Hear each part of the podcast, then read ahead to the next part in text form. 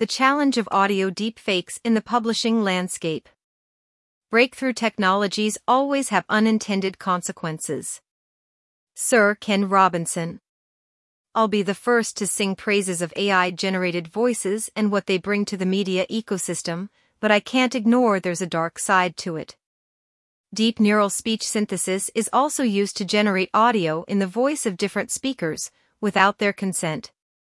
Technology has advanced to the point where fake voices can convincingly imitate you, me, and anyone else, provided there are a few seconds of raw audio of our speech readily available. Yes, you read that correctly. Seconds.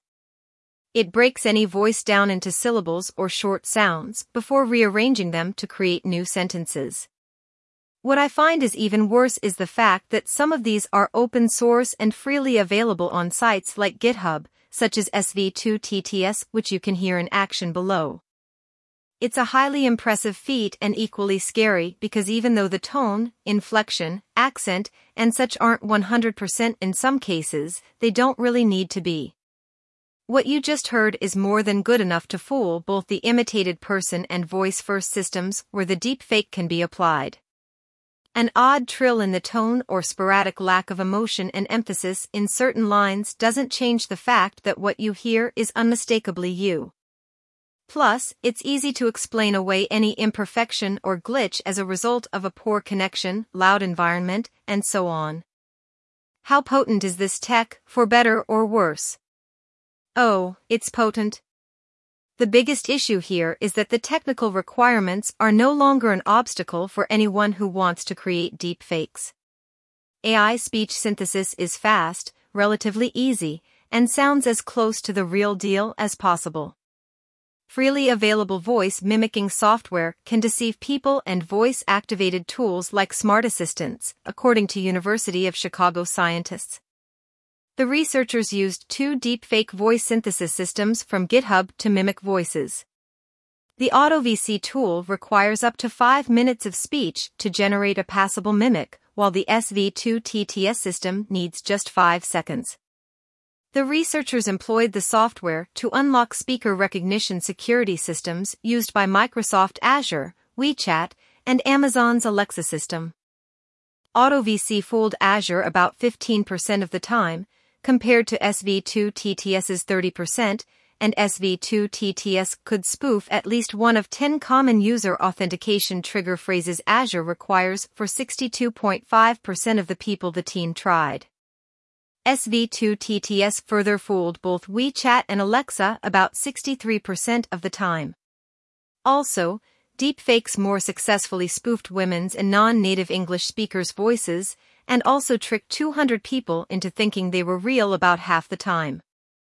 If you need further convincing, check out the Vocal Synthesis YouTube channel, which largely leverages Google's Tacotron 2, a neural network architecture for speech synthesis directly from text. Here it is used for light-hearted stuff. It's not like it's easy to detect that it's not Chappelle, too. Another research found out that while an AI-based system generally outperforms humans in detecting audio deepfakes, it still can be fooled. Plus, humans are more accurate when it comes to certain attack types. It's crucial to combine human and machine knowledge to improve audio deepfake detection, meaning it's that difficult to distinguish what's real and what isn't. Why audio deepfakes can be particularly convincing. Unlike its video counterparts, audio deepfakes have a single point of impact. Our ears.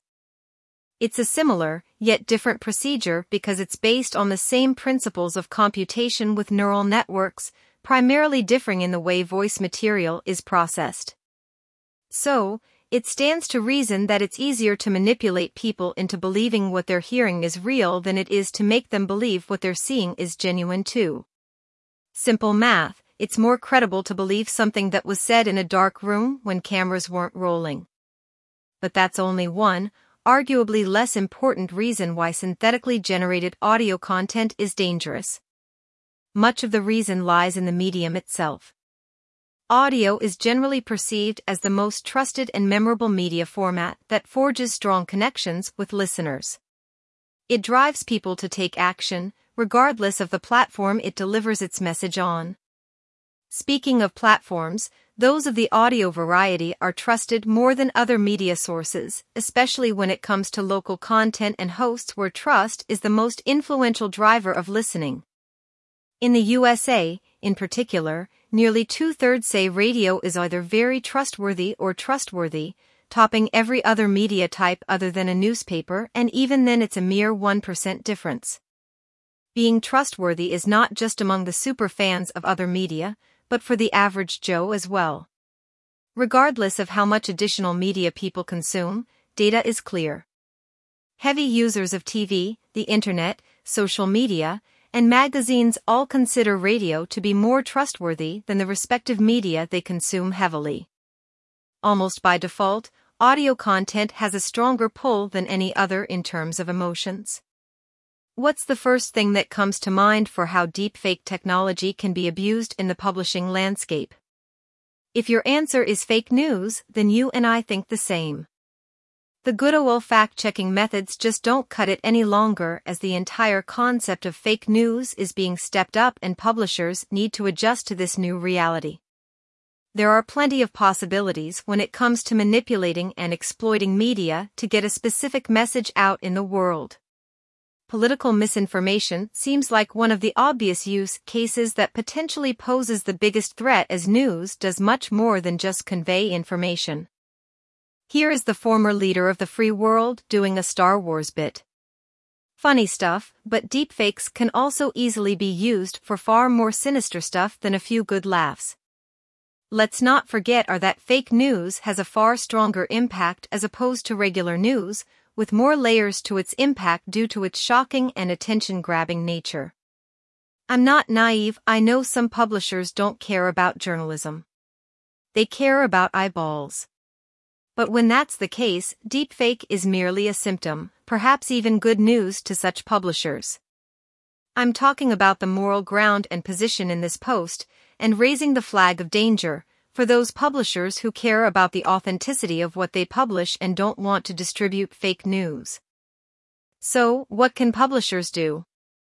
Publishers whose bread and butter are news and investigative journalism must incorporate more fact checking in their efforts to make sure the content they're sending out is real, whether it's an anonymous tip, something picked up from Twitter, or else. Here are several examples that are already being implemented across prestigious publications creating your fact-checking units. Routinely asking for feedback from your audiences on your coverage and direction. Leveraging resources like PolitiFact, Media Bias slash Fact Check, and similar. Arming yourself with tools. The tools thing calls for elaboration as it's a new front, so I'll dedicate an entire section to it. Tools you can use in your fight against audio deepfakes. Recently, researchers developed a deepfake audio detection method to successfully spot increasingly realistic audio deepfakes.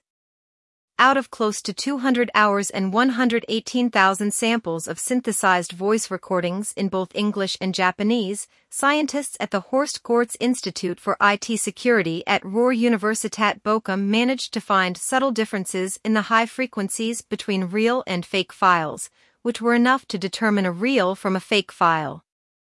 Their novel software is only the beginning, as they state that these algorithms are designed as a starting point for other researchers to develop novel detection methods. Another tetchy solution can be found in blockchain and other distributed ledger technologies that can be used for finding data provenance and tracing information. I find that a neat way of verifying the authenticity of digital files. There is no shortage of audio spoofing detection methods, from uncovering cues that enable detection in the high frequency band of the recordings to data augmentation methods and effective computing. Bottom line, researchers are working on the problem from multiple angles, and that's good. The regulators are also stepping in to help. The United States has passed a bill called in 2019 which regulates the use of deepfakes with irremovable digital watermarks. On top of that, a similar act in California criminalizes the use of deepfakes in political campaign promotions and advertising. That's something, right? Final thoughts. As numerous examples showed, deep fakes are already in reach for anyone who wants to cause trouble on the internet. Those are the dangers we'll simply have to learn how to deal with in this decade. How to leverage and enjoy the power of audio, but at the same time, make sure it isn't being used for fraud at our expense.